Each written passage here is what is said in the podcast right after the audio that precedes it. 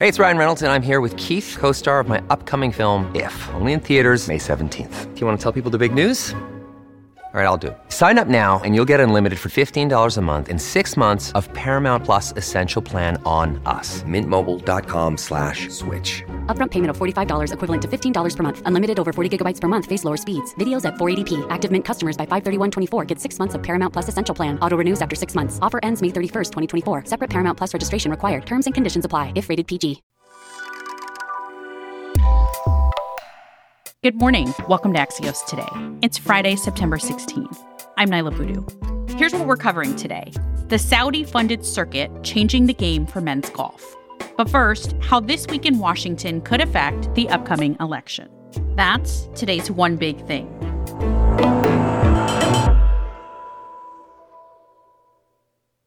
We're fifty-three days from the November election. This week, we've been asking you what's motivating you to vote or not. Hi, Niala. My name is Susie. I currently live in Pittsburgh, Pennsylvania. I do plan on voting this November just from a harm reduction standpoint, which is the same exact standpoint that I have always voted with, because we've got Doctor Oz running in Pennsylvania, and I don't want him to be elected, even though I also am not stoked about John Fetterman. I'm going to keep participating for now until there's a better option. Thanks, Susie, from Pennsylvania, for sharing that. Axios senior political correspondent Josh Kraushaar has been traveling to Pennsylvania and in New Hampshire to cover the midterms and is here to talk Friday politics with us. Hey, Josh. Hey, Niala.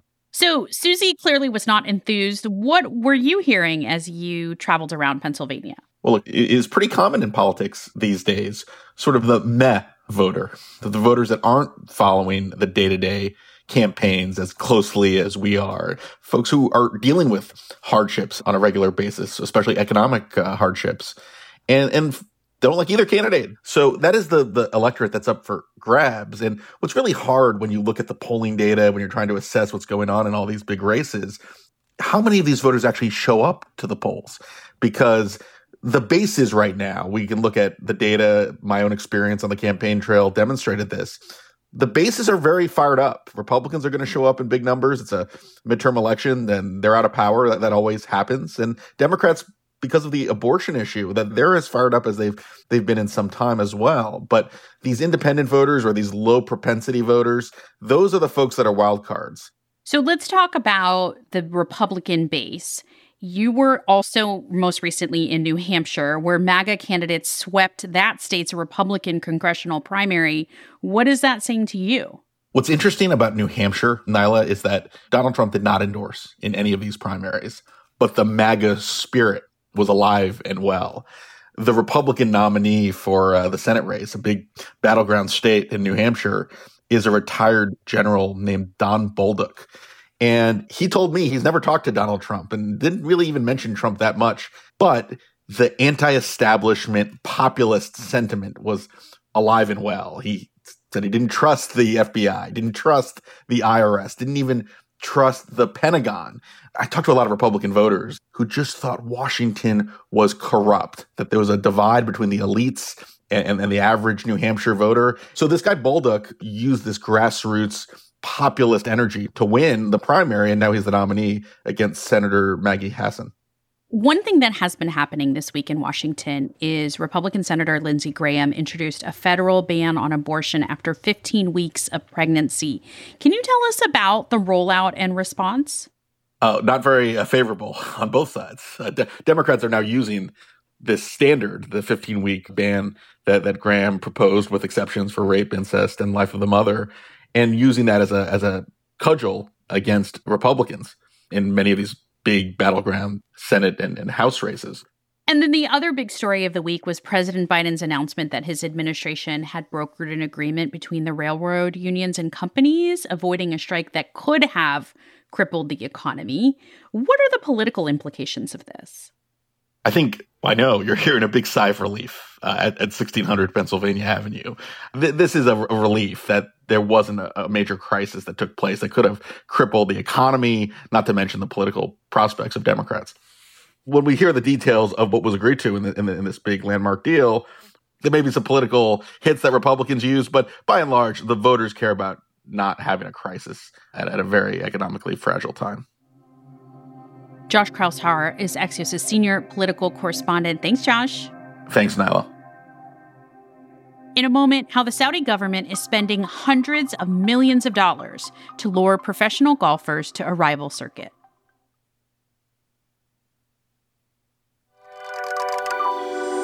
Welcome back to Axios Today. I'm Niala Boodoo.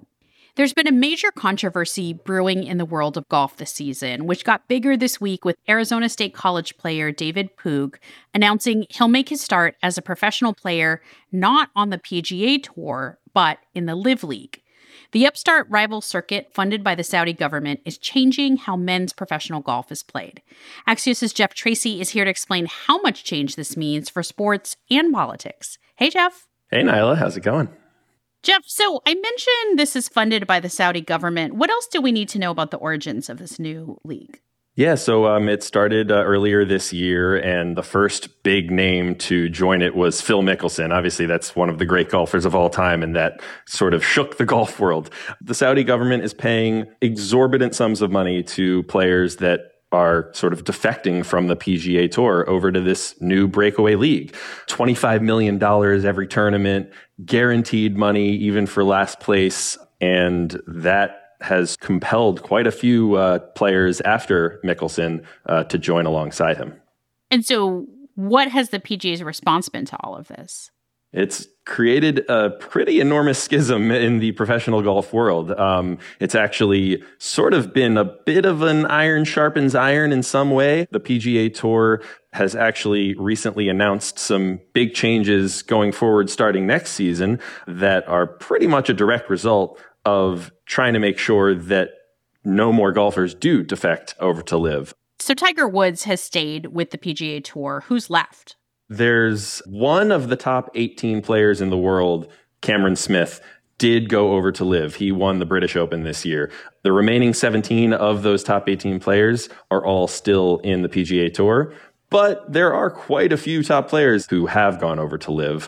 Dustin Johnson, Brooks Koepka, Bryson DeChambeau, pretty big names, major winners uh, who are now in this new breakaway Saudi tour.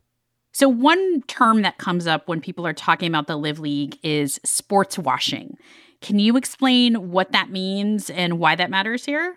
Yeah, so that's pretty much the biggest controversy of this whole thing is where the money is coming from for this league. Everyone knows the numbers. Phil Mickelson was paid two hundred million dollars just to join the Saudi Arabian government, which does not have a very good record on human rights. And sports washing is something that they've done in the past, which is essentially distracting from what's going on in the country by hosting these big popular sporting events, trying to tell the world, you know, look, we're hosting this really big league. Everyone loves sports. How bad can we possibly be? Uh, but everyone who thinks about it for more than a second obviously sees where this money is coming from.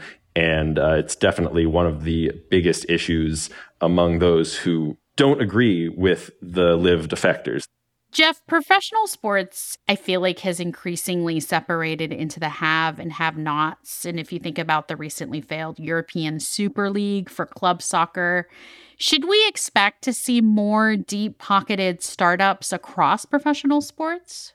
We're actually seeing similar things in college sports right now. The absolute best college football teams are sort of getting themselves into even smaller groupings of just the best teams. There could definitely be a breakaway within the college ranks of only, say, the thirty or forty best football teams sometime down the line.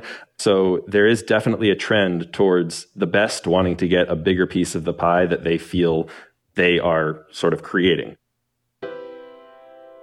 Axios Sports, Jeff Tracy. Thanks, Jeff. Thank you. Before we go today, the new season of How It Happened, Elon Musk versus Twitter, launches today.